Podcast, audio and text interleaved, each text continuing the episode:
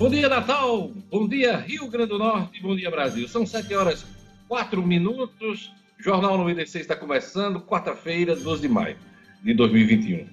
A todos um bom dia. Olha, uh, quando toda a CPI da pandemia esperava o depoimento eh, de Fábio Van Garten, hoje, eh, chefe da SECOM, Secretaria de Comunicação do governo Bolsonaro, fosse o mais bombástico da semana, o diretor-presidente da Anvisa, o Antônio Barra Torres, surpreendeu numa oitiva de seis horas, a mais curta até agora. Ele respondeu de forma direta e objetiva todas as perguntas e repudiou praticamente todas as ações do governo Bolsonaro em relação à pandemia. É, ele se disse arrependido de ter participado de uma aglomeração com o presidente Jair Bolsonaro e condenou o uso da cloroquina. E mais, confirmou a informação dada por Henrique Bandetta de que rejeitou a alteração por decreto da bula da cloroquina para a inclusão da Covid entre as indicações. Por outro lado, negou pressões políticas da parte do presidente Bolsonaro para a aprovação de vacinas e disse que os entraves à aprovação da vacina russa Sputnik V são contornáveis. O depoimento de Barra Torres provocou constrangimento no Planalto, especialmente porque o diretor-presidente da Anvisa é militar, amigo e tido como aliado de Jair Bolsonaro. Ao participar de uma cerimônia para liberação de vermes, justamente de combate à Covid, o presidente preferiu não falar, deixando ao ministro da Saúde, Marcelo Queiroga, a função de defender o governo. Marcelo Queiroga, que deve voltar depois na CPI da Covid. Esse requerimento já foi apresentado pelos senadores e deve ser marcado mais adiante. Ninguém tem ainda uma data para o retorno de Marcelo Queiroga à CPI da Covid. Então, hoje teremos o depoimento de Fábio Van Garten, que foi o chefe da comunicação de Bolsonaro. Em entrevista à revista Veja, ele disse que a compra das vacinas da Pfizer não aconteceu por incompetência do Ministério da Saúde no momento da gestão do ex-ministro Eduardo Pazuello.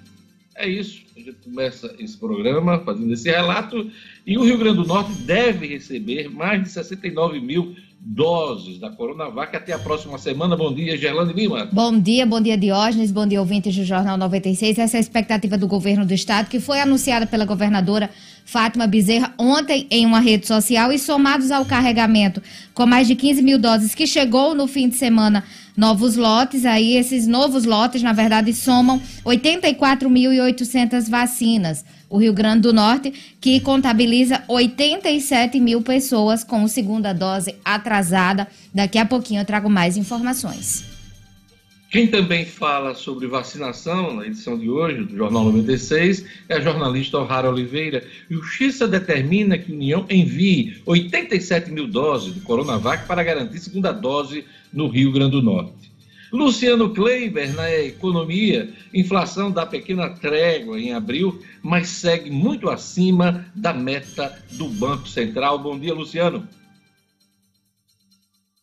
Bom dia, Diógenes. Bom dia aos amigos ouvintes do Jornal 96. Pois é, a inflação em abril deu uma pequena recuada, ficou em 0,31 graças ao arrefecimento dos aumentos dos combustíveis. Mais um acumulado de 6,76%, ela ainda está muito distante dos 5,5% que o Banco Central estipulou como centro da meta. Daqui a pouquinho a gente detalha e comenta. Deputado vai recorrer de decisão judicial para fazer governo pagar emendas impositivas. Daqui a pouquinho o assunto do Marcos Alexandre na coluna É Fato aqui no Jornal 96. Jackson Damasceno, Polícia Civil, prende líder de facção criminosa no município de Macaíba.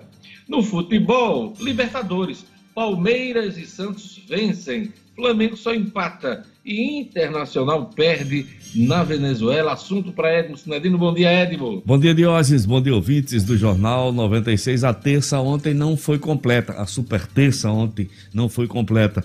O Internacional tropeçou contra o Deportivo Táchira. O Flamengo estava perdendo 2 a 0, conseguiu empatar com o Leão Lacaleira.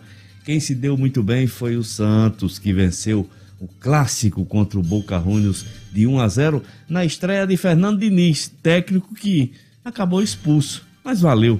Três pontos preciosos do Santos que pulou para a segunda colocação do grupo de ordens. Pois é, belíssima vitória do Santos, que a gente vem comentando aqui ao longo dessas semanas o Santos que vem enfrentando dificuldades em algumas competições, quase foi rebaixado no Campeonato Paulista e ontem venceu o Boca Juniors na casa do adversário Sinergia. Não, foi, na, foi na Vila. De um grande, ah, foi aqui, foi, foi, foi em, na Vila. São Paulo. Enfim, de qualquer forma, venceu o Boca grande resultado. e um resultado extremamente positivo. Daqui a pouquinho, Edmo Sinedino no Jornal 96. E você que quiser participar do Jornal 96, mande seu recado, mande sua mensagem pelo WhatsApp da Rádio 96 FM. Bom dia, Jorge Fernandes. Bom dia, Diógenes. Bom dia a todos do Jornal 96. Convidar então você para participar, 99210 9696, 99210 9696. Os primeiros ouvintes aqui já desejando bom dia pra gente aqui, meu querido Diógenes. O Geraldinho, Aerotransfer, Geraldinho do Aerotransfer. O Neto, do Panorama. Nosso querido Milton tá de folga hoje. Grande Milton, bom dia para você. O Creso Rabelo e também a Elione do bairro Nazaré já estão aqui na audiência, Diógenes. Hoje é Dia Internacional da Enfermagem do Enfermeiro, dia 12 de maio. Dia também do Engenheiro Militar e dia de Santa Joana. Nossa Joaninha aí, olha aí, Joaninha da 96. Dia de Santa Joana. Eu queria mandar um abraço especial para o empresário Jarbas Filho, que faz aniversário hoje, e um alô para o fotógrafo Edson Maranhão, que também faz aniversário hoje. Gerlane Lima, o que é que você vê na janela do YouTube. Vamos lá. E muita gente aqui já conectada desde cedo acompanhando. Um abraço pro Eri Luiz, lá das Rocas, acompanhando o Jornal 96. A Dilza Palhares também. Bezerra Silva acompanhando, dizendo que tá ligadinho aqui, acompanhando o Jornal 96. O Adriano Carneirinho também.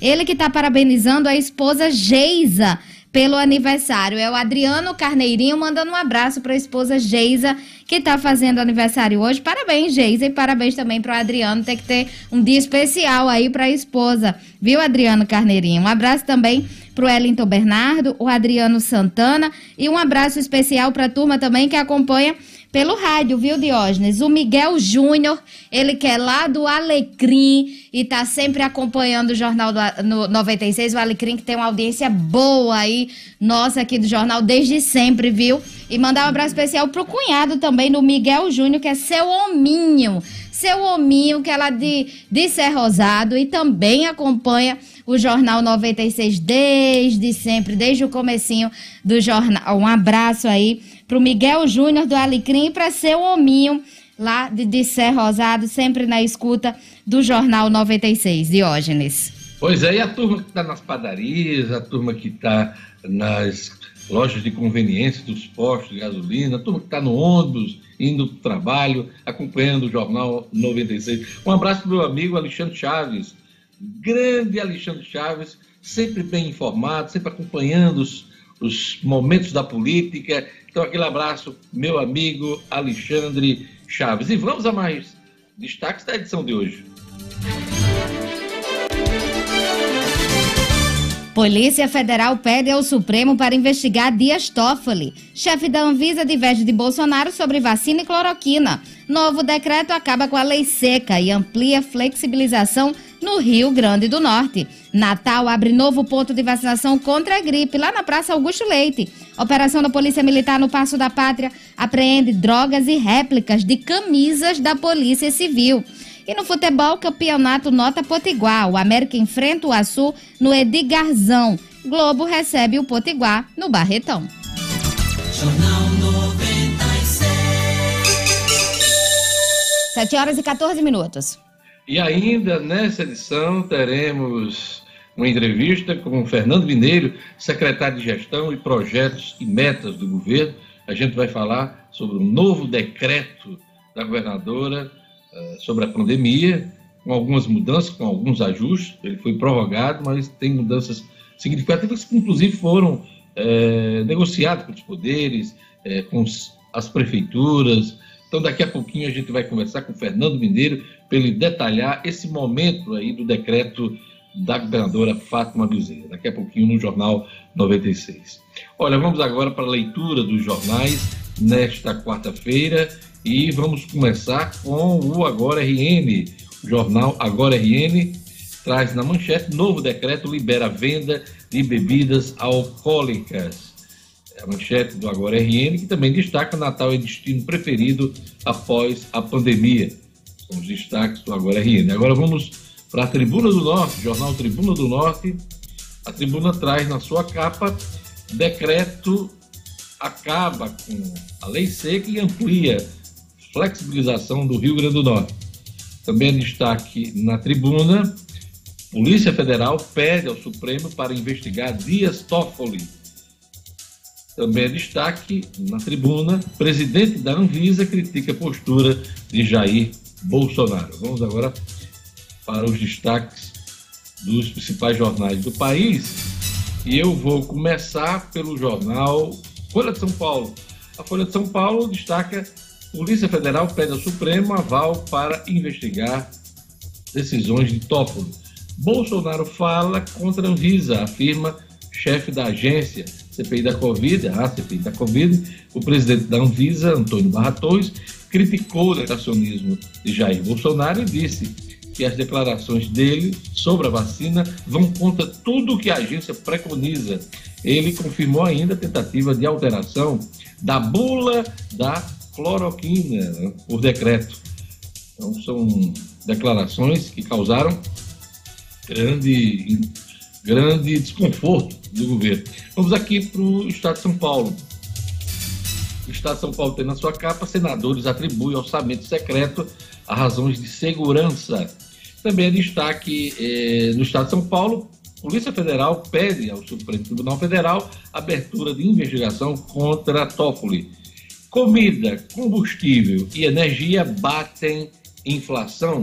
São destaques do Estado de São Paulo. Vamos agora para o jornal O Globo. O jornal O Globo traz na sua capa o depoimento de Barra Torres na CPI da Covid. A manchete: chefe da Anvisa diverge de Bolsonaro sobre vacina e cloroquina.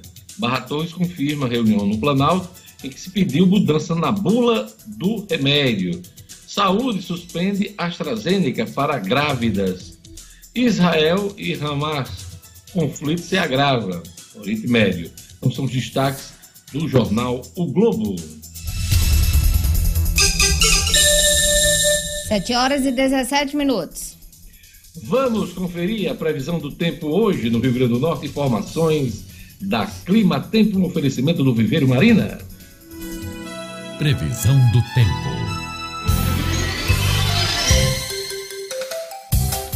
Em Natal, a quarta-feira amanheceu com céu nublado, pancadas de chuva durante todo o dia e a velocidade do vento no litoral é de 17 km por hora.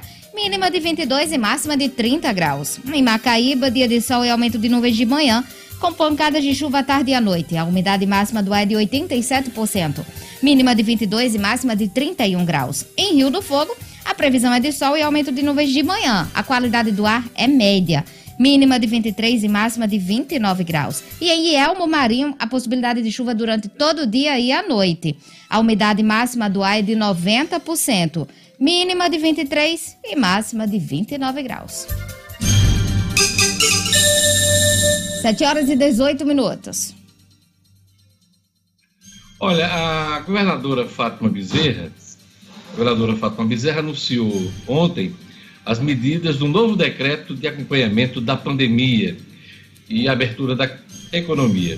Diante do quadro epidemiológico, ela prorrogou ah, as medidas por 14 dias, no entanto, foram feitos alguns ajustes. Daqui a pouquinho a gente vai conversar com o Fernando Mineiro eh, sobre o assunto. Mas antes eu vou chamar o Luciano Kleber para a gente falar de inflação.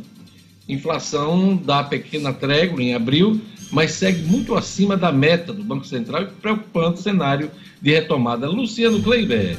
Economia com Luciano Kleiber. Oferecimento. Unifarma, uma rede genuinamente potiguar que está se espalhando por todo o Nordeste, com farmácias nos grandes centros, interiores e nas periferias, sempre presente onde o povo mais precisa. Quando o assunto for saúde, procure a farmácia amiga, procure as lojas da rede Unifarma, uma farmácia amiga sempre perto de você. Luciano Kleiber, inflação continua. Você viu aí a manchete do Estadão, né? Dando que combustíveis, comida, alimentação é, bateram a inflação. Pois é, Diógenes. É, em março, a gente tinha registrado 0,93% de inflação, um número que acendeu realmente mais do que a luz amarela, acendeu a luz vermelha no seio da equipe econômica do governo federal. É, e aí criou-se toda uma expectativa para o número de abril. Ele veio com uma retração forte em relação a março, nós registramos 0,31% no mês de abril, porém, quando se pega o acumulado de 12 meses, de hoje, o Brasil já tem 6,76% de IPCA, que é o índice medido pelo IBGE, que representa a inflação oficial medida pelo governo. Isso contra um teto estabelecido pelo Banco Central de 5,25% para um ano, para 12 meses. Então, nós já temos aí mais de 1,5% acima do teto, o que realmente preocupa e preocupa bastante. O que, é que fez cair a inflação em abril? A, a, o menor ritmo de crescimento de alta de preços dos combustíveis, que em março foi muito frenético, né? até na esteira daquela troca que estava sendo feita no comando da Petrobras, há quem diga que o Roberto Castelo Branco é, é, acelerou alguns repasses de, de, reajustes. O fato é que em março a gente teve uma sequência muito forte de alta de preço de combustíveis com impactos em toda a cadeia de preços. Em abril isso deu uma diminuída e aí tivemos essa queda considerável para o mês. Por que, que a inflação alta é tão preocupante hoje? A gente começa, e a gente vai falar daqui a pouco com o secretário Fernando Mineiro sobre isso, a gente começa a ver uma luz no fim do túnel com o aumento das pessoas se vacinando, a queda no ritmo de crescimento da doença, a gente começa a, preparar, a pensar o Brasil, a pensar o Estado eh, para o período do pós-pandemia, para a recuperação econômica. E recuperar a economia com inflação em alta é uma tarefa muito difícil, Diógenes, porque a inflação em alta reduz fortemente o consumo das pessoas, que já vai estar prejudicado pelos altos números de desemprego e queda na renda das pessoas. Então, é esse o quadro preocupante com o qual a equipe econômica tem que lidar. Luciano, agora vamos falar do decreto. A governadora anunciou ontem um novo decreto, toque de recolher, houve uma mudança no horário, né? É, continua o toque de recolher, mas das 22 às 5 da manhã, outros ajustes, uh, o fim da lei seca, né, chamada lei seca, está suspensa, ampliação do funcionamento das atividades escolares, está é, tá permitida aí prática de esportes coletivos, liberação dos parques e uma ampliação das atividades religiosas. É, de modo geral, essas foram as mudanças, mas quem vai detalhar para a gente essa negociação, as conversas com os diversos setores da sociedade, é o secretário de Projetos Especiais do Governo, o Fernando Mineiro, que já está conectado com a gente para conversar aqui nessa manhã no Jornal 96. Bom dia, secretário Fernando Mineiro. Tá, bom dia, Diógenes, bom dia, Luciano, e bom dia você que está aí no pé do rádio acompanhando. Prazer estar aqui com vocês, né, conversando aí. Estou às suas ordens. Secretário, em primeiro lugar, uh, o que pesou né, para que a, governadora decidisse maior flexibilização nesse novo decreto? Há restrições, mas alguns ajustes foram feitos. Sim, Jorge. A governadora tem tido um papel é, ao longo da pandemia de escutar muito todos os setores, não é? Então, escuta os prefeitos, escuta o setor empresarial, escuta os trabalhadores, os servidores públicos, os poderes. Então, tem reunido é, periodicamente com todos esses setores e faz a ponderação, né? e segue aquilo que o comitê científico é, orienta também. Nenhuma atitude da governadora é tomada é, pela cabeça dela, ah, vou fazer isso, acordou e vou fazer isso. Não, tem toda uma ponderação. Mas como é, gestora, como governadora do Estado, ela tem o papel de fazer as mediações. O Comitê Científico, por exemplo, é, orienta e tem é, defendido medidas mais restritivas, porque, à luz da ciência, é, é bem provável, né? É complicado, a gente pode ter uma, uma volta de uma terceira onda. Esse debate, né, Luciano? Tem, você estava falando da economia, tem um debate, você pegar os principais economistas do Brasil que vê essa questão da pandemia, o impacto a economia tem pensado e preocupado que será muito mais devastador. Então, o Comitê Científico tem dados, né, tem o indicador composto, que mostra que se alguns municípios diminuiu né, a incidência é, e a propagação, outros aumentaram. Então, essa, esse é o dado. Por outro lado, ao conversar né, com o setor empresarial, ao conversar com os setores dos trabalhadores, ao conversar com os prefeitos né, e prefeitos do Estado e os poderes, tem também outras visões. Então, o papel da governadora é fazer a mediação. Então, a mediação possível é essa que, o, do ponto de vista do governo, essa que expressou é, no decreto, né, que foi está publicado já hoje no Diário Oficial, com medidas mais é, flexíveis de hoje, mas com cuidado muito grande com a questão da fiscalização. Inclusive, logo mais às, às três da tarde, né, eu sou o responsável para dialogar é, com a FEMURNE, é, fazer esse meio de campo, então nós já combinamos com a FEMUR desde antes de ontem, nós vamos fazer uma reunião para discutir a questão da fiscalização dos protocolos, porque o que aconteceu nos últimos, inclusive antes desse decreto, esse que está em vigor, estava em vigor até ontem, a fiscalização parou muito, caiu muito, você deve sentir isso, Luciano que trabalha aí nessa área né, com as entidades, com o comércio, mais deve sentir isso, caiu muito o processo da fiscalização, então nós vamos centrar fogo no, na fiscalização e no cumprimento dos protocolos nessa reunião que teremos com a FEMUNE, com as regionais de saúde, né, e com a nossa é, Secretaria de Segurança é, logo mais para poder discutir a fiscalização. Luciano Kleiber pergunta para Fernando Mineiro. Vamos lá. Bom dia, secretário. Seja dia. muito bem-vindo. Secretário, é, uma das dos temas que mais palpitaram nos últimos oito ou dez dias foi um, um, grande movimento capitaneado aí pela ABIH, pela base, pelo Sindicato de Hotéis, Restaurantes, Bares e Similares, é, que dizia que o, o, o, turismo dizia, primeiro dizia o que todos nós repetimos, que o turismo, a atividade turística de uma maneira geral, que depende de bares e restaurantes fortemente, estava é, acima de todos os seus limites é, com a crise que a vinha, enfrentando. E no contexto dessa reclamação, houve várias é, afirmações dizendo duas linhas de, de, de pensamento. Primeiro, que o governo não tinha diálogo com essa categoria, que já trazia tudo pronto, que não ouvia, que não recebia, que não escutava os apelos. E segundo, que o governo não tinha feito nada de efetivo para salvar esse setor. Uma das grandes críticas, inclusive, era a falta de um auxílio emergencial próprio para o setor, tanto para os colaboradores quanto para os empreendimentos, que são, em sua maioria, é, micro e pequenos. E aí chegou-se até a fazer algumas contas, se falava em 9 a 10 milhões de reais para socorrer aí algo em torno de 1.500 pessoas por três meses, o que seria um valor é, ínfimo para as contas do governo. Como é que o, o, governo, como é que a governadora Fátima Bezerra, como é que o senhor, como articulador, o secretário Carlos Eduardo Xavier, que, que tem sido o elo principal com o setor empresarial, como é que vocês receberam essas críticas e como é que vocês é, é, respondem a elas? Como é que vocês enxergam? Realmente faltou diálogo? Faltou um, um apoio, um socorro mais efetivo? Não, primeiro, não faltou diálogo, não é? É, eu queria que é, quem diz, diz, isso apontasse um Estado brasileiro, um Estado brasileiro, tá certo?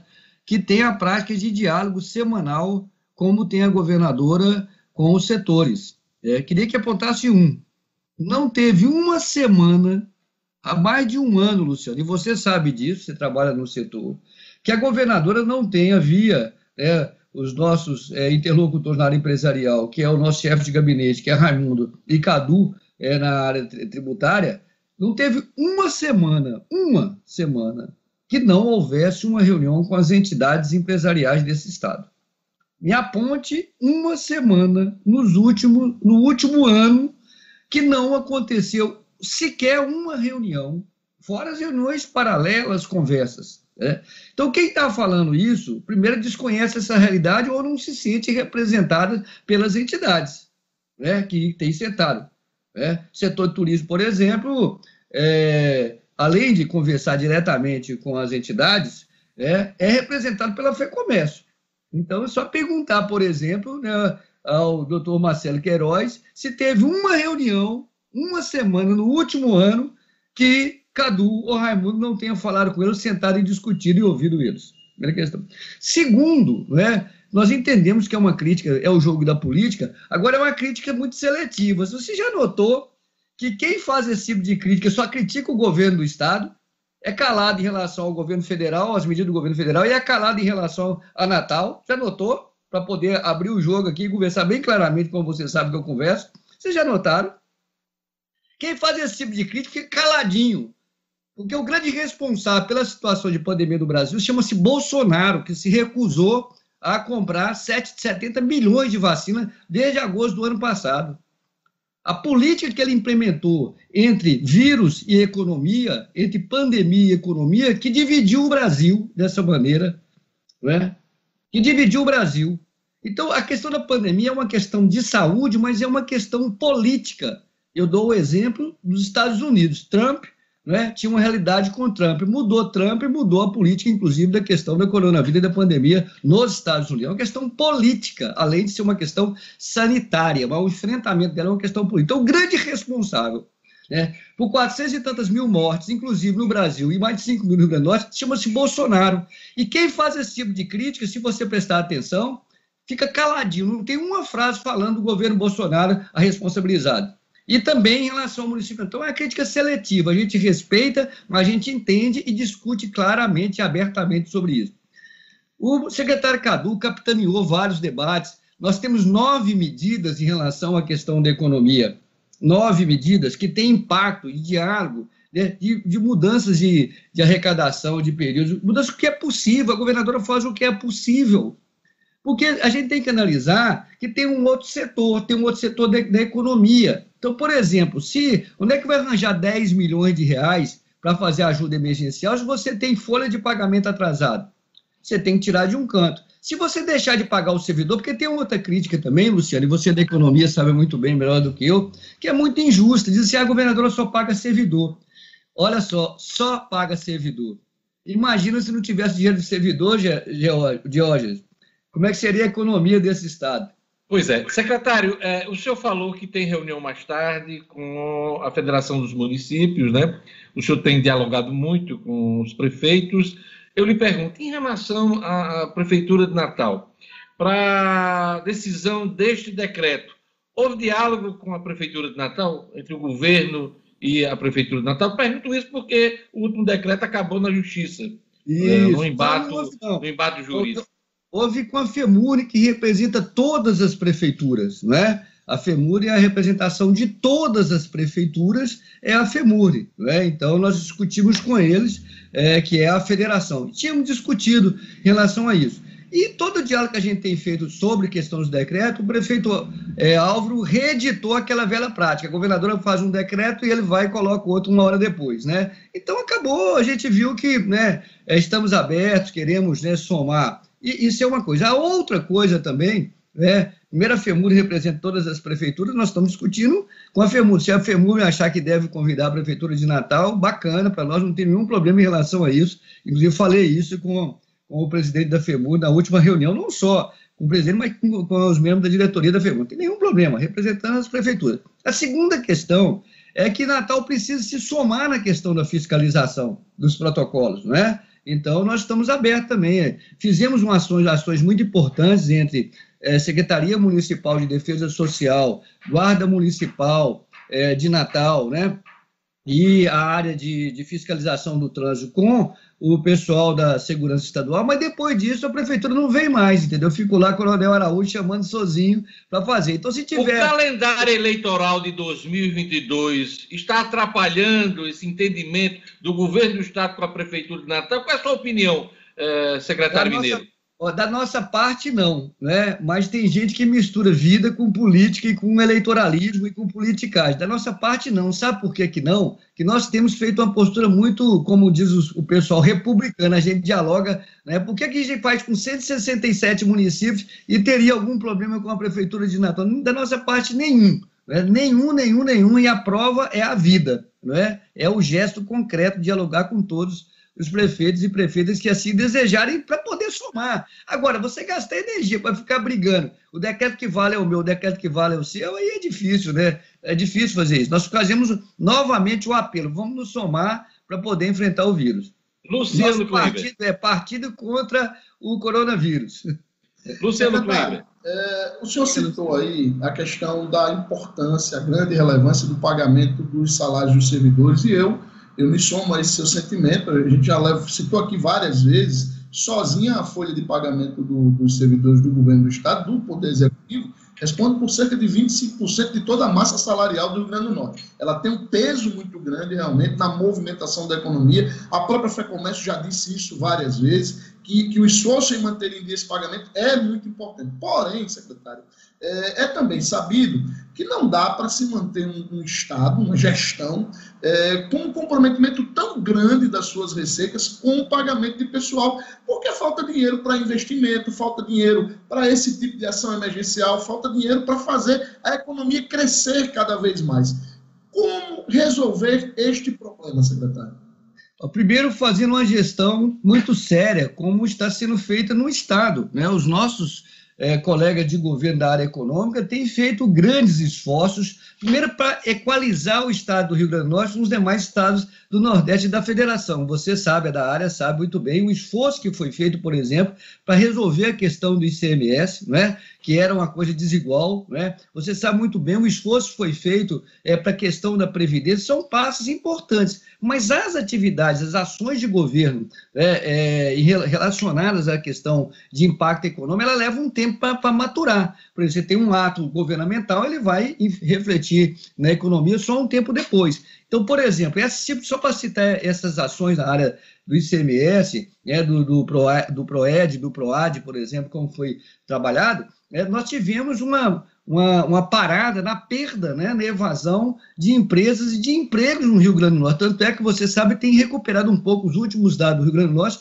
tem mostrado é, dados positivos no cadastro de empregabilidade, não é? Então você tem uma crise muito geral, muito pesada nacionalmente. Essas ações que foram feitas pelo governo preparam o Estado, Luciano, para poder se situar de uma maneira fiscal melhor. Né? Não tem como enfrentar a questão fiscal sem ter ações como essas que foram feitas na base e que estão já se refletindo nesse ano.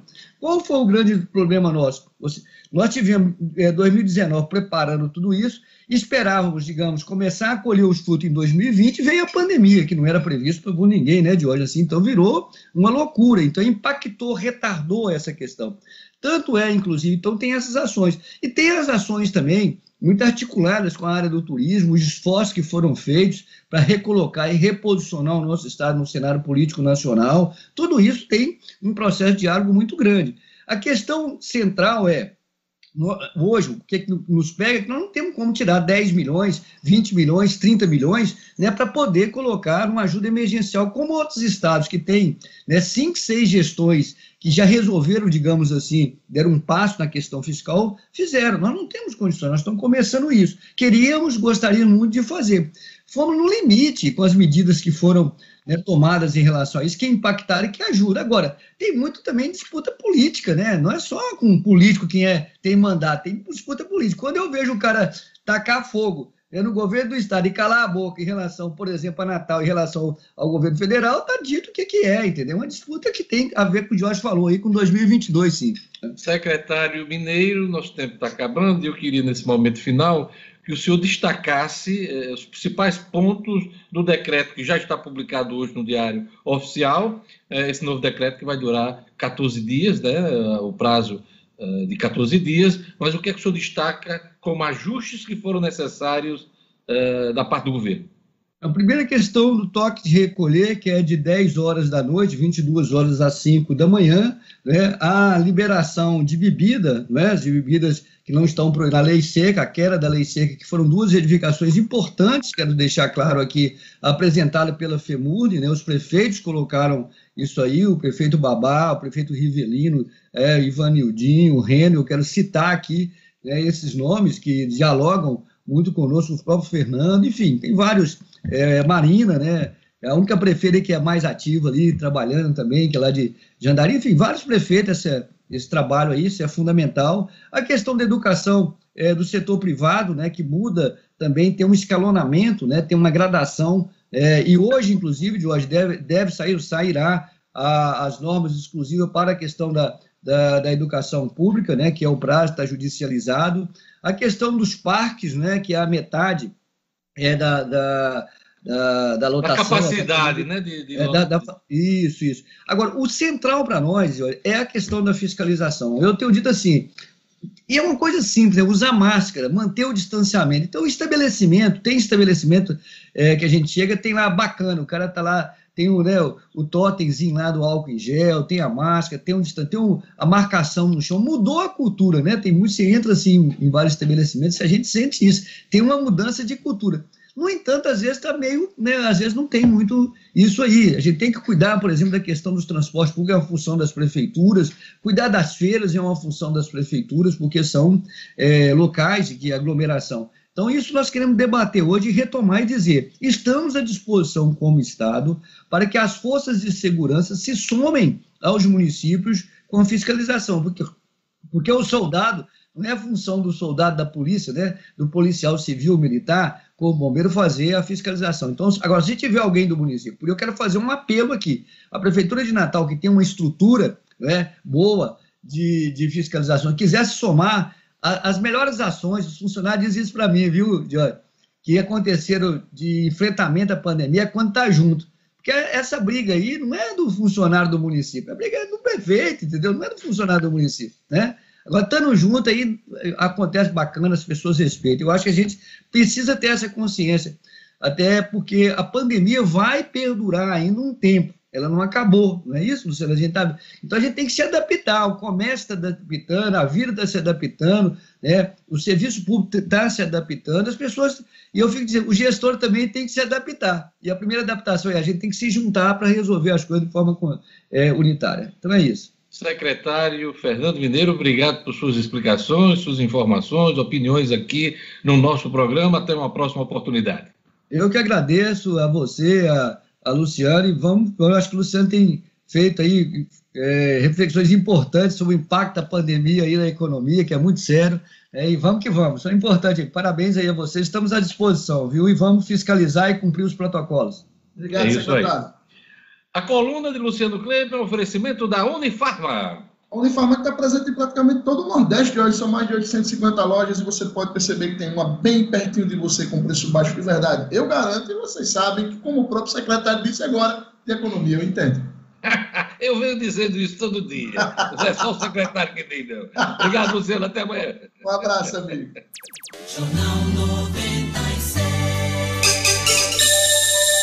7 horas e 42 minutos. Olha, quando o assunto é paisagismo e jardins, ninguém vende mais barato do que o Viveiro Marina. Em 2021, o Viveiro Marina segue com promoções que vão de 10% a 50% de desconto na loja, que fica na rua São José, bairro de Lagoa Nova, em Natal. Preço de atacado só faz quem é produtor e o Viveiro Marina vende mais barato porque produz. Aproveite todas as plantas da produção do viveiro com 50% de desconto à vista. Se você preferir, conheça outros planos de venda. E você pode pagar em até 10 vezes no cartão de crédito. E lá no Vermarina você encontra um jardim vertical. Pois é, jardim vertical da Infinito Vertical Gardens.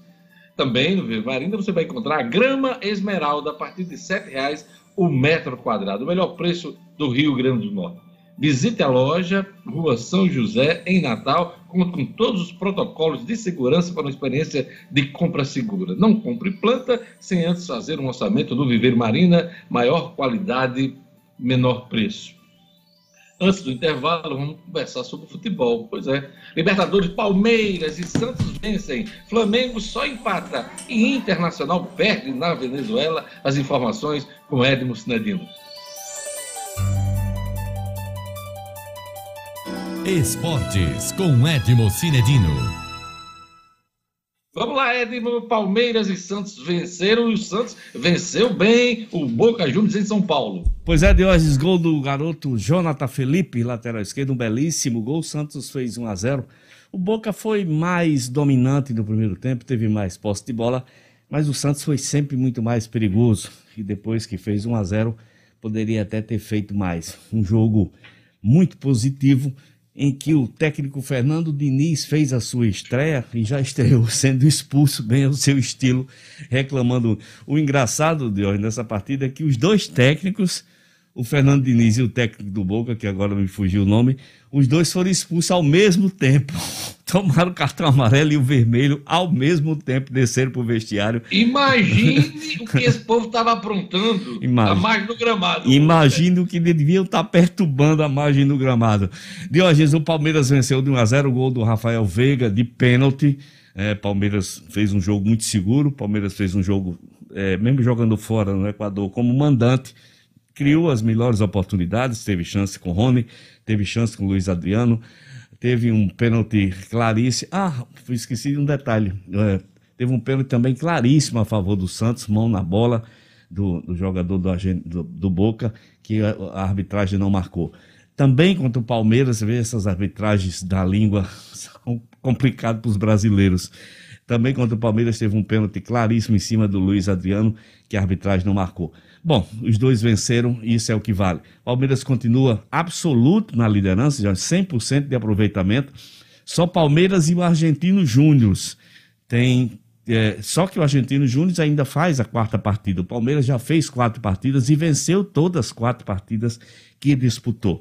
Quem jogou, quem entrou em campo também ontem de ordem foi o Internacional. A defesa do Inter falhou demais. O Inter fez 1 a 0 com o Galhardo de pênalti mas viu a equipe do Deportivo Táchira, mesmo sendo uma equipe limitada tecnicamente, é, conseguiu a virada.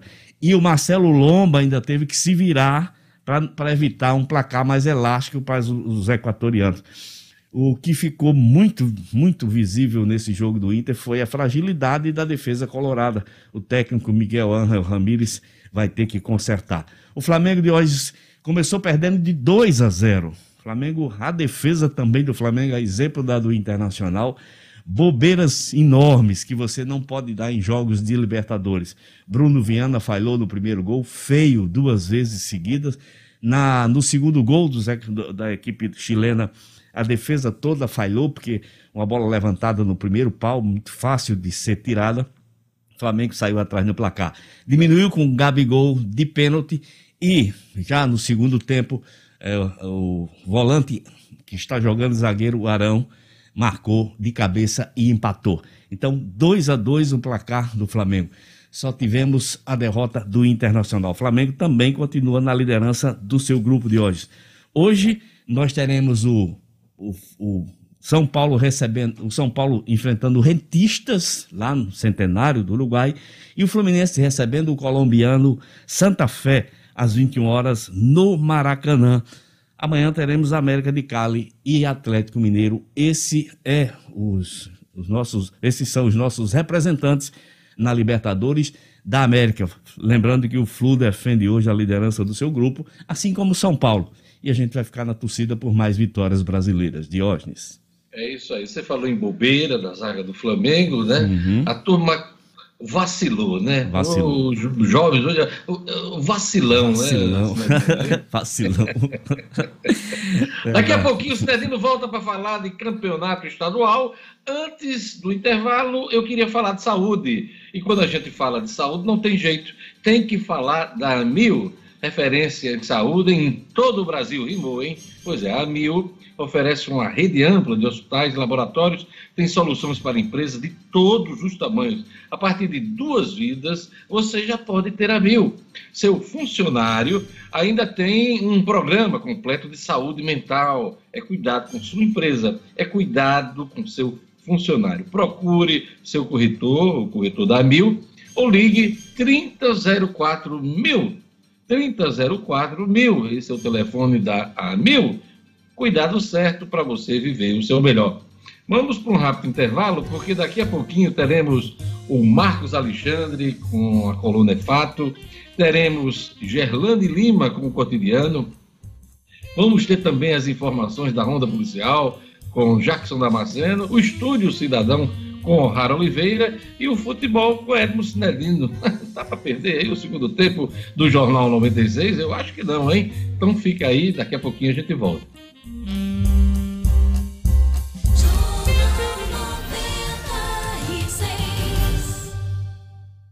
A Mil tem as melhores soluções de saúde para empresas de todos os tamanhos.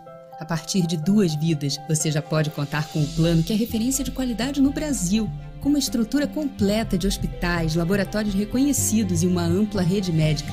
A Amil ainda oferece um programa completo de saúde mental.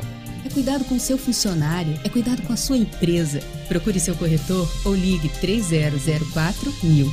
Amil, cuidado certo para você viver o seu melhor.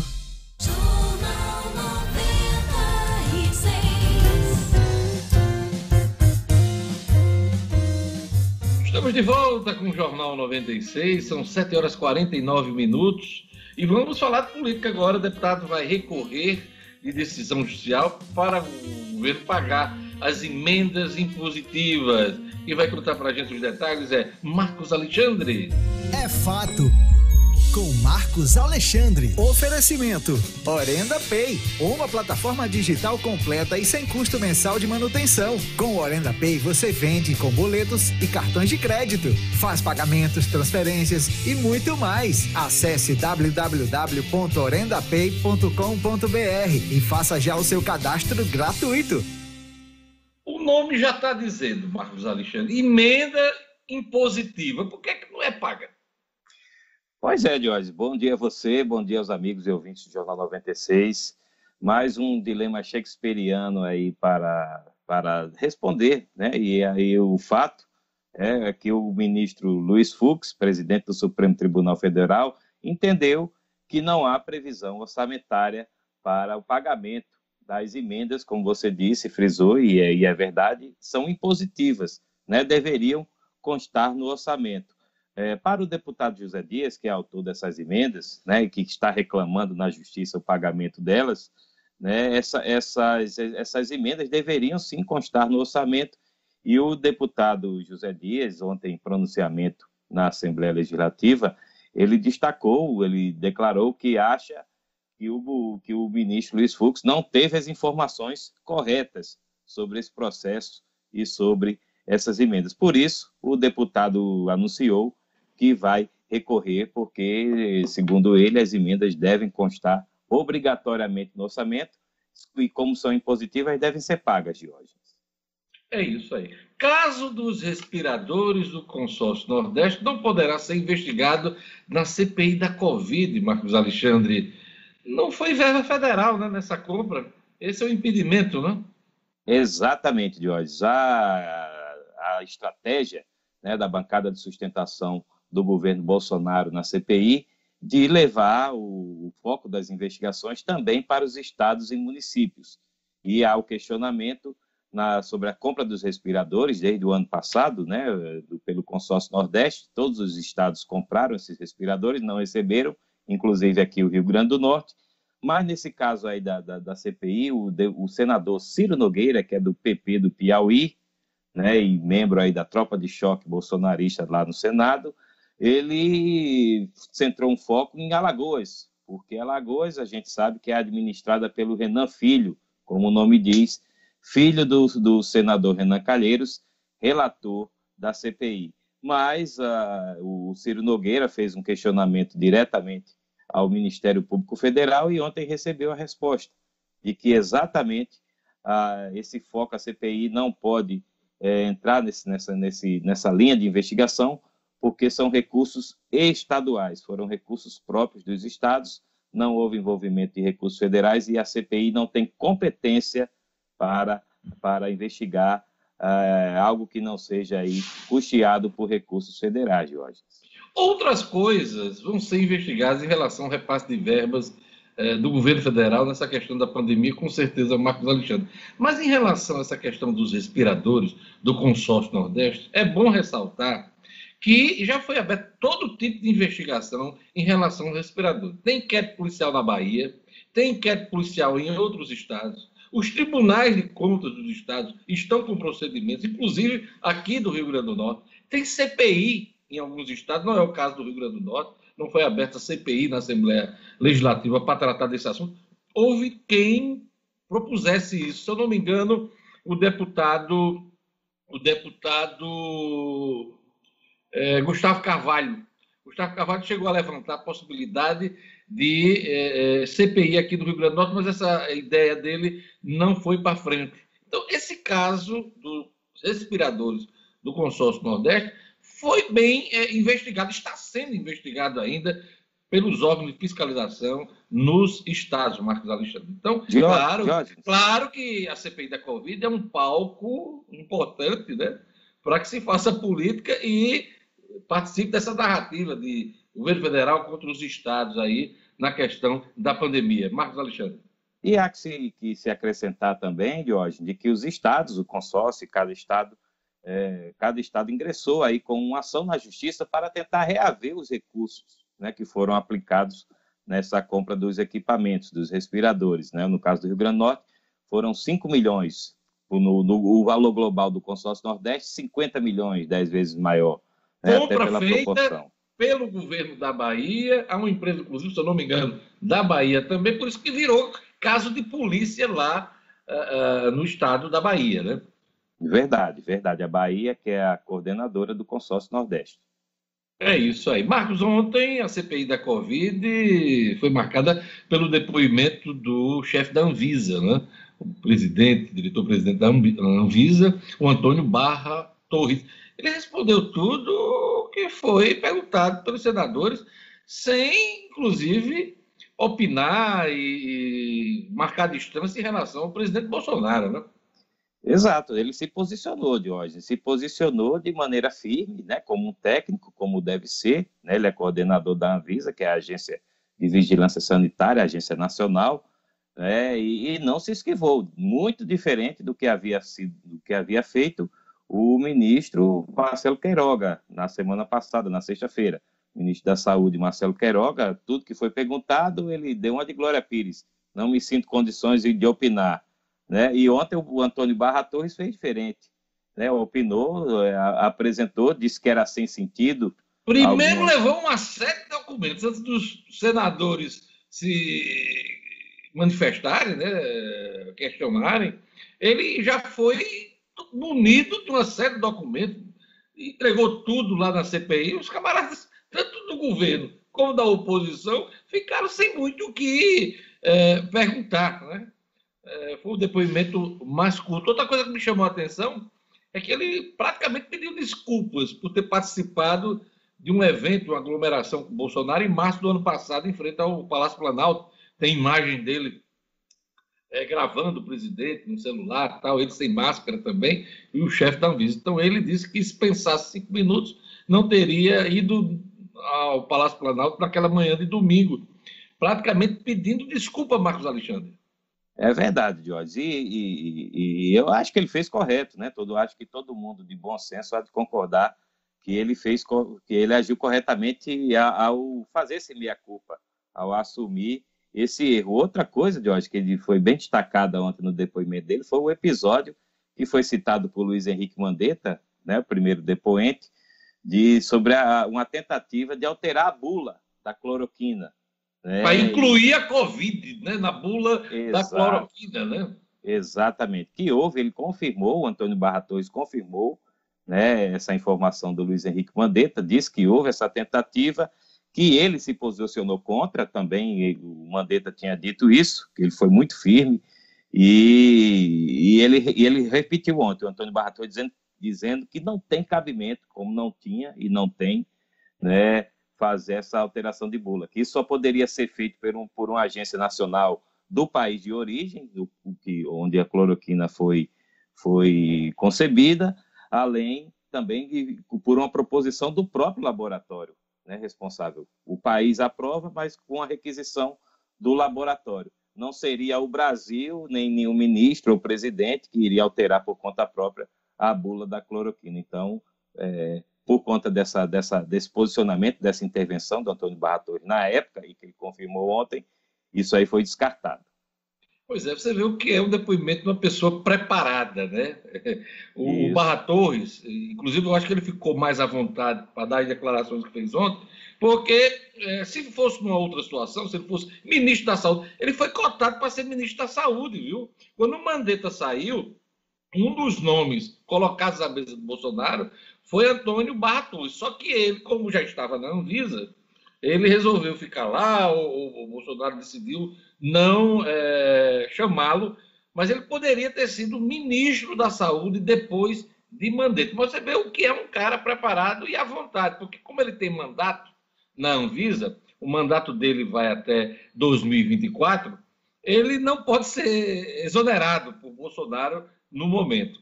Claro, acho que se ele tivesse no Ministério da Saúde, ele teria mais cautela. Não sei se chegaria ao ponto do Queiroga, né?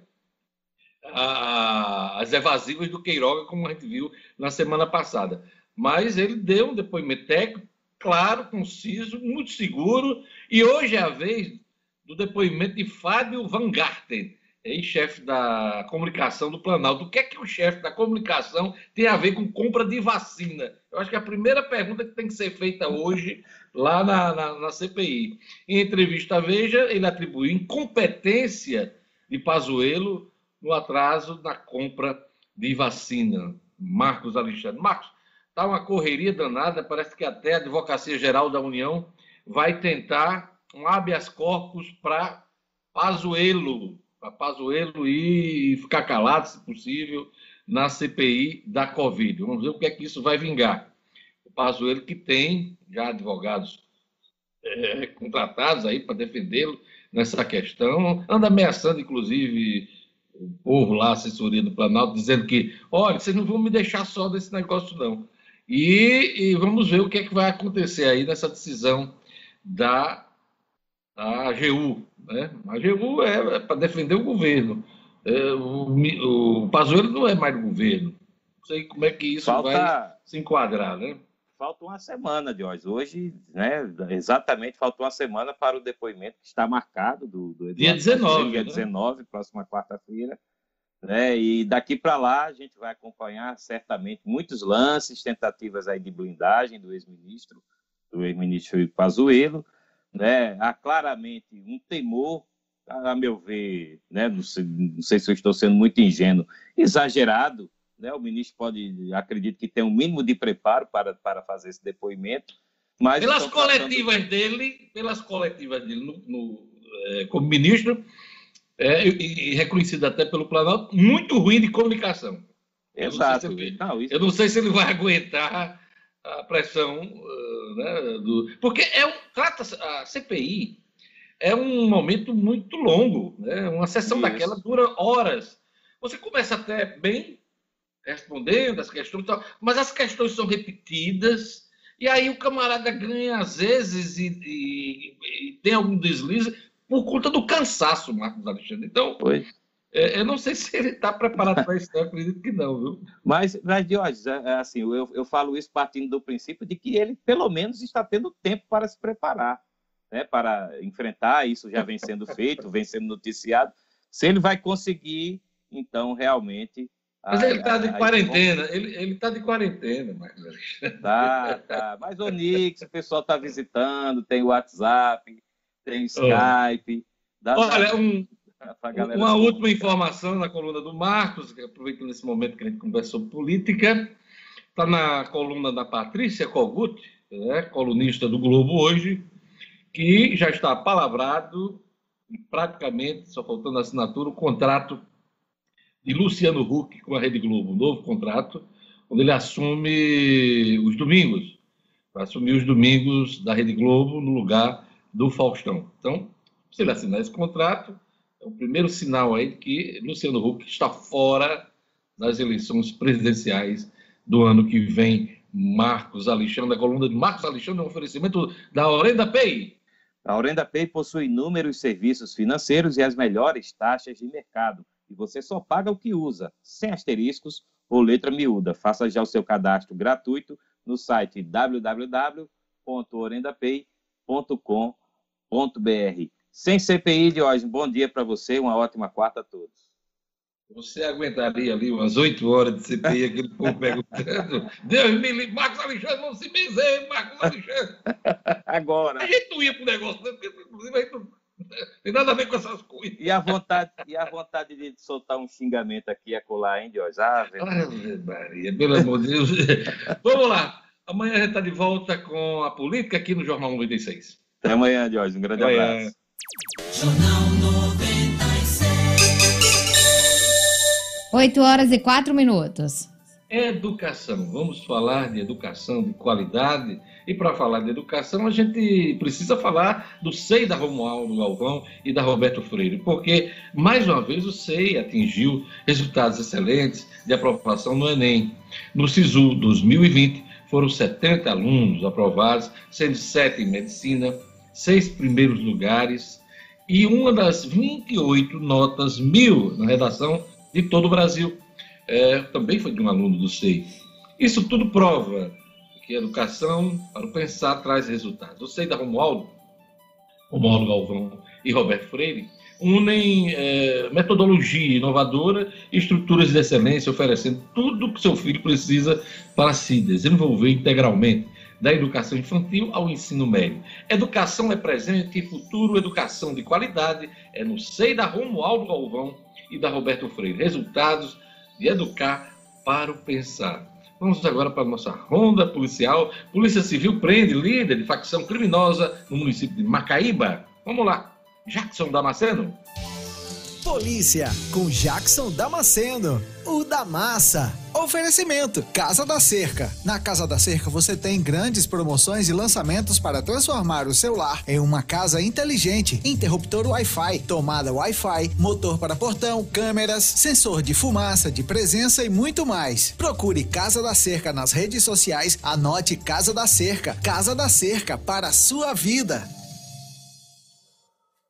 Olá, bom dia a todos que estão nos acompanhando. Pois é, nós temos a identificação inicial desse suspeito, já que a prisão tudo aconteceu na noite de ontem em Macaíba. O suspeito se chama Alain e é o líder dessa facção criminosa que foi criada aqui nos presídios do Rio Grande do Norte e domina o crime organizado aqui no estado.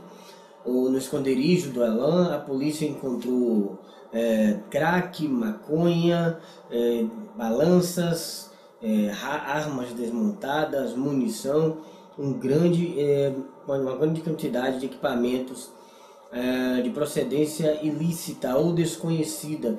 Ele foi preso em flagrante, já vinha sendo procurado, levado para a delegacia de Macaíba, onde deve responder pelos atos. A prisão do Alain faz parte da 18ª fase da Operação Parabellum, que vem sendo desenvolvida pela Polícia Civil em Macaíba já há um tempo no combate ao crime organizado. E ontem à tarde, policiais militares fizeram uma operação saturação no Passo da Pátria e encontraram é, à margem do rio Potengi um grupo de rapazes que fugiram ao ver a polícia militar. Nenhum foi capturado, só que eles deixaram para trás um grande e importante material. Olha, dois tabletes de cocaína, mais uma porção com altura mais de 2 quilos, crack, é, aproximadamente um quilo e meio, maconha, balanças de precisão, carregadores de pistolas, pistolas, coldres e detalhe, camisas da Polícia Civil, obviamente falsificadas, réplicas de camisas da Polícia Civil com o escudo do Rio Grande do Norte, além do com a Polícia Civil do Rio Grande do Norte, além de fogos de artifício que costumam avisar a comunidade de chegada da polícia e rádios comunicadores. Todo o material foi levado para a central de flagrantes. Uma última informação é que a líder, a, a presidente do Sindicato dos Policiais Penais, Vilma Batista, bem conhecida aqui no Rio Grande do Norte, bem atuante nas manifestações dos policiais penais, foi assaltada na tarde de ontem em Lagoa Nova, na rua São José, e por pouco não foi morta pelos bandidos. Segundo informações é, veiculadas aqui na cidade, ela chegou a ser reconhecida pelos criminosos e que não a mataram exatamente por tê-la reconhecido, porque eles a reconheceram como é, é, é, agente penitenciária, policial penal, e não é preferido não matar a Vilma. Um verdadeiro absurdo. A gente deixa aqui o nosso abraço a ela. A gente vai ficando por aqui e volta amanhã com mais notícias de polícia. Até lá. Jornal 96.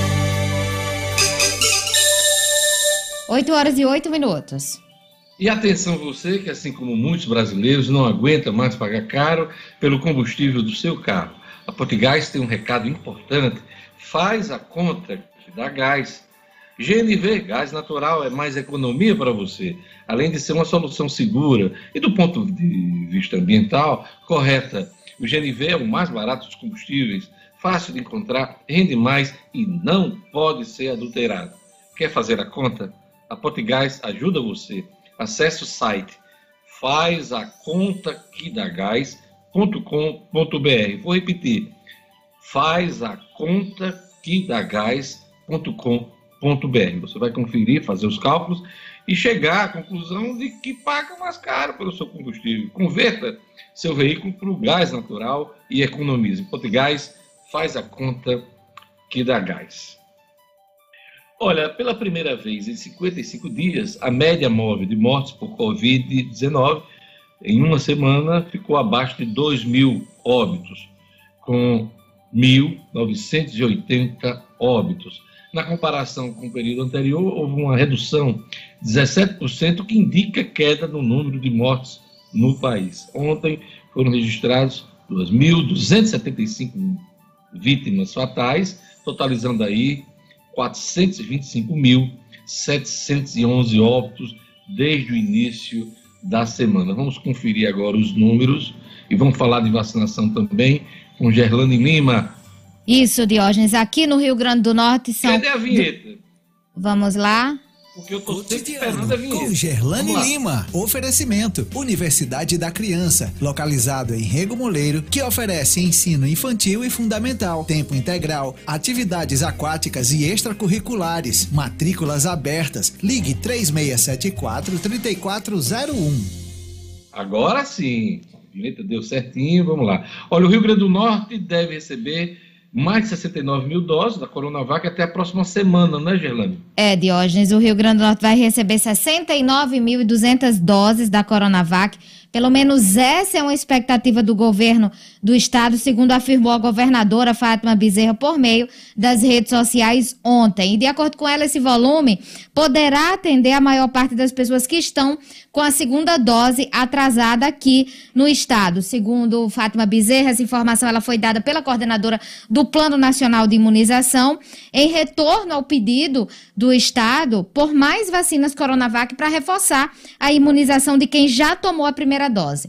Na semana passada, o estado contabilizou 87 mil pessoas com a dose atrasada só de Coronavac. A gente noticiou isso aqui no Jornal 96. Fátima Bezerra disse que entre essa e a próxima semana o Estado deve receber mais dois lotes dessa vacina, sendo um com 34.200 doses e outro com 35 mil doses. Somadas as 15.600 que já recebemos, o Estado atinge aí 84.800 das 87 mil doses que o Rio Grande do Norte solicitou. Diógenes, tem uma decisão aí da Justiça que O'Hara vai detalhar daqui a pouquinho, que determina que o Ministério da Saúde envie mais lotes de vacina ao Rio Grande do Norte, mas daqui a pouquinho O'Hara detalha esse assunto. Só para lembrar o nosso ouvinte, a vacinação com a Coronavac chegou a ser suspensa, na, a ser suspensa nas maiores cidades aqui do estado por falta de doses.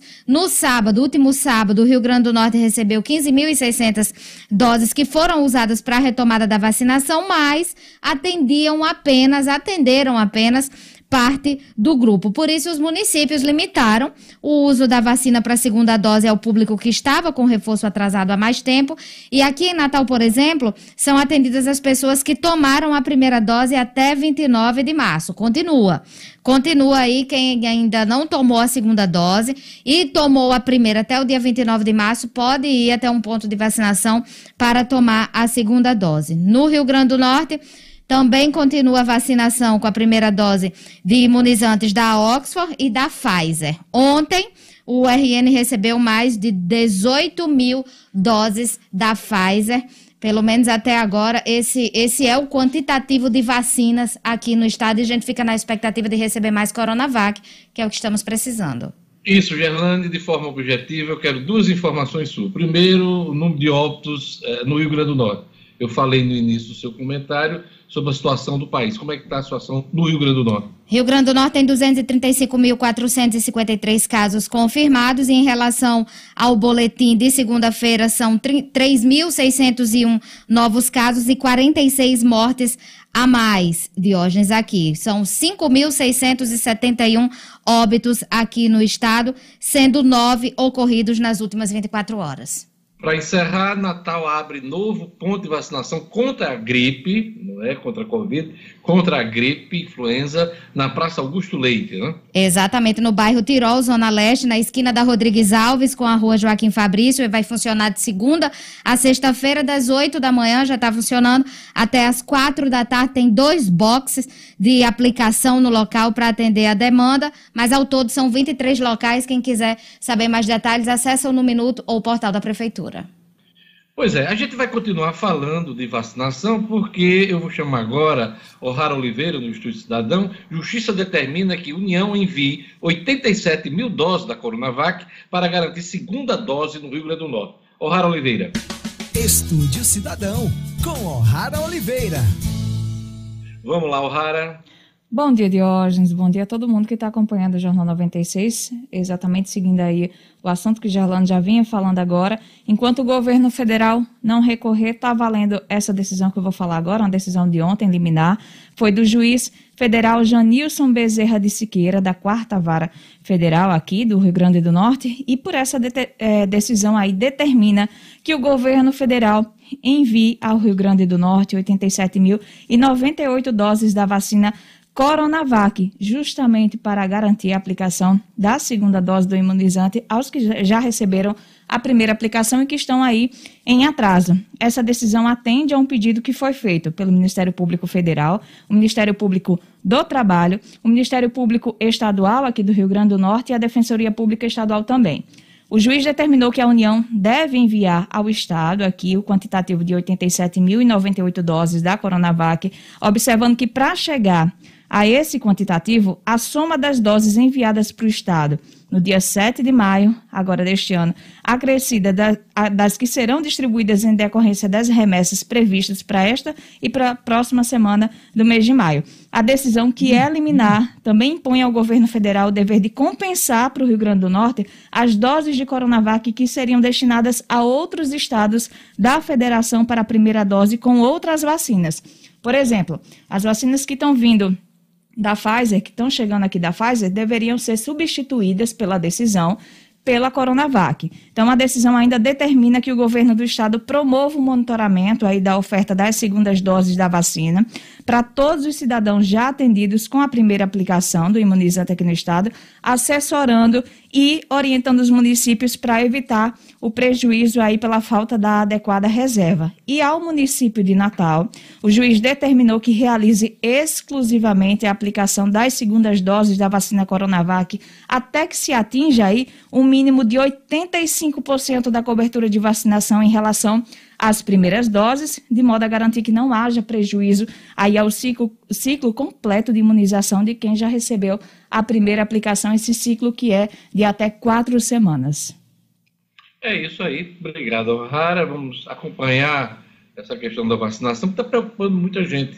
Muita gente, inclusive, já tomou a vacina e quer completar esse e não perder, não perder a primeira dose e ter depois que ser obrigada a tomar mais uma dose. Já se fala aí numa terceira dose de vacina é, contra a Covid-19. Obrigado, Rara Oliveira. E um abraço agora, a todos, a gente, até amanhã. A gente vai chamar o Jorge Fernandes. Jorge, a turma que está no WhatsApp, vamos lá. Vamos lá, Diógenes. A desejar aqui um bom dia, uma quarta-feira especial para o nosso querido Moisés, que trabalha com fretes e mudanças, está na audiência. Valeu, Moisés. Bom trabalho para você. O Renan, também aqui na audiência. Nossa querida Nuber, todos os dias aqui curtindo o Jornal 96.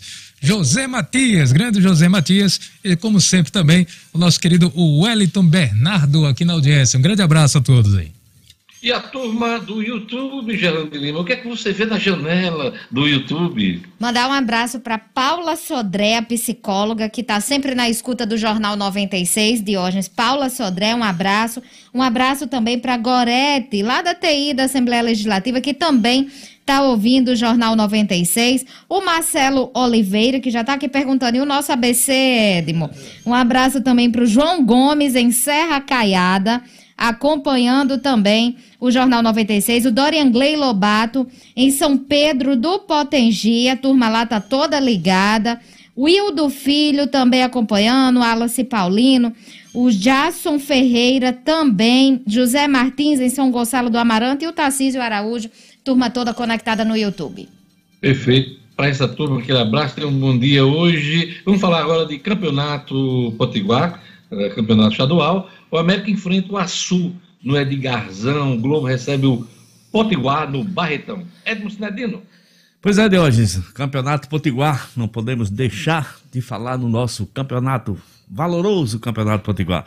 O, o América já está em Açude, hoje, onde hoje à tarde, às 15 horas, enfrenta a equipe açuense no Edgarzão. Nem precisa dizer que o América, que tropeçou no começo do segundo turno, né, é, precisa, precisa, porque precisa somar pontos.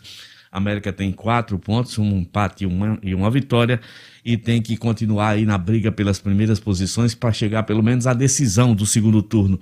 Outro jogo de hoje é Fosse Luiz e Santa Cruz, às 15 horas, no Frasqueirão.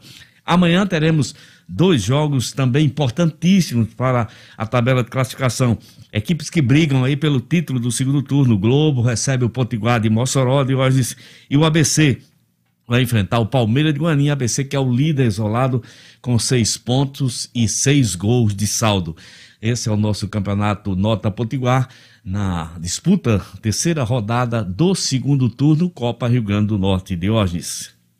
É isso aí, Cinedino. O, nosso ouvinte chegou assim e disse: é, e o nosso ABC, que eu saiba, você é alecrinense. Eu sou alecrinense de coração. De hoje, deixa eu. Tá o Alecrim, hein? O, o Alecrim. Você acabou o filme, Não, não, não, de hoje. O Alecrim continua se preparando para disputar. Se preparando, não. O Alecrim continua disputando a segunda divisão. Então, só começa os trabalhos no Alecrim lá para o mês de novembro, que é as vésperas de começar a segunda divisão. É uma situação muito triste para uma equipe centenária, sete vezes campeã estadual, que já participou de brasileiro, de Série A quer dizer, equivalente à Série A na época. Infelizmente, essa é a situação do Alecrim, que inclusive, né, é, o presidente, o, o, Bira, o Birajara, é, está se recuperando de Covid-19. A gente deseja melhoras para ele e que o Alecrim, esse ano, consiga esse objetivo e pelo menos volte a disputar de hoje a nossa primeira divisão. De hoje, eu queria pedir licença para mandar um abraço muito especial para minha irmã Edir Sinedino, que ela reside em Brasília, está aniversariando hoje. Ela é uma das tantas e tantas aniversariantes do mês de maio da minha enorme família. Um abraço para minha irmã querida. Só para relembrar que você já deve ter dito. Ah. Quantos irmãos? Onze. Eu tenho dez irmãos, comigo são onze. Onze, eu tenho futebol. Seis é mulheres. Um o time, inclusive o time de futsal, só dos irmãos, jogou em São Tomé contra a seleção de São Pedro. E os irmãos, e os irmãos venceram a seleção de São Pedro do Potengi de 4 a 1. Só o time dos irmãos. Você do time, você do time. Quem é que é bom de bola além de você na família Cinedino? Todos. O meu irmão, é, é, o meu irmão Edinaldo jogou, jogou muito tempo é, de zagueiro. O meu irmão mais velho, Eduardo, era o craque maior da família. Infelizmente, teve que trabalhar já com 14 anos, não teve condição de jogar futebol. E os outros não. Edivar jogou, o mais novo jogou futsal pelo América depois deixou porque estava estudando. Enfim, mas todos os cinco todos homens lá de casa. De bola, né? Todos jogavam. treinava em casa, né? Modestamente. Em casa, né? Modestamente, todos jogavam muito bem, Deus. Pode crer. É isso aí. São os filhos de Dona. Dona Toinha, que vai fazer, 20, vai fazer 97 anos no próximo dia 24 de maio. Ela já é 96. 96 ela já é 96. Bom demais. É isso aí, valeu. Um abraço, Edir Sinedino. Está é aniversariando hoje, irmã do Edmo Sinedino, faz parte desse excreto de ouro né, da família Sinedino. Isso são os irmãos. Mas eu não vou perguntar pelos sobrinhos, pelos filhos, não, porque aí é, a gente vai passar o dia todo aqui Multidão. falando da família Sinedino. Valeu, Sinedino. Um abraço. E agora vamos para a última informação do Jornal 96, na voz marcante e suave de Gerlane Lima. Diógenes, o Ministério da Saúde anunciou ontem que a vacinação de grávidas e puérperas aqui no Brasil contra a Covid será restrita somente às mulheres com comorbidades, ou seja, doenças pré-existentes, e elas devem receber apenas a Coronavac e a Pfizer. Essa determinação vale até que sejam concluídas as análises de um caso raro de morte de uma gestante de 35 anos por causa de um AVC que pode ter ligação com a vacina AstraZeneca. Mas vale lembrar que esse óbito ainda está em investigação, não está comprovado que a vacina tenha causado a complicação na gestante. A gente, inclusive, falou sobre esse assunto ontem aqui no Jornal 96. Cidadino e Gerlande, é, vocês dizem direitinho Pfizer. Meu, meu menino aqui, o Daniel, ele ri muito. Precisa ter uma falhazinha no dente para você dizer e né, soar bem o nome da Pfizer. Pfizer. Pfizer. Sai um ventinho, que, sai um ventinho, é, Pfizer. É, tem que sair aqui nessa rachadurazinha é. do dente. É, Lembra, Você de... tem essa rachadurazinha? Pfizer. Pfizer. Diga aí. Não, não tenho não, mas tá saindo direitinho, Pfizer. Tá saindo. tá saindo por outra rachadurazinha. Não, Deve ter então, né? Jorge, Jorge Fernando, você, diga lá. Pfizer. Pfizer. Pfizer. É, ixi, Maria. Ei, mais de uma rachadura. Fala Pfizer. Diga, diga, Fredinho, você. Diga isso. Bem rapidinho, eu vou dizer Pfizer, mas eu tô, eu tô lembrando de Tônia Carreiro quando fazia a propaganda que ela fazia um biquinho para dizer Büttner. É. Büttner. Lembra? é, eu lembro dessa propaganda. Era a toalha de beijo, né? Isso, exatamente. De, de, de, de é, toalha de banho, muito né? Chique, muito Você, chique na Produtos época. Beauty É, Tônia Carreiro. linda, linda Tônia. Isso é coisa para fazer. É, Gente, um abraço a todos. Fiquem com a programação da 96 FM. Muito mais música. Tenha fé. Daqui a pouquinho, Conexão e Fé com o Padre Sávio, né? Teremos também outros programas jornalísticos, muito entretenimento, muita festa na programação da 96 FM. Por hoje é só. Amanhã estaremos de volta com o Jornal 96. Tchau, tchau! Até amanhã. Tchau, tchau. Tchau.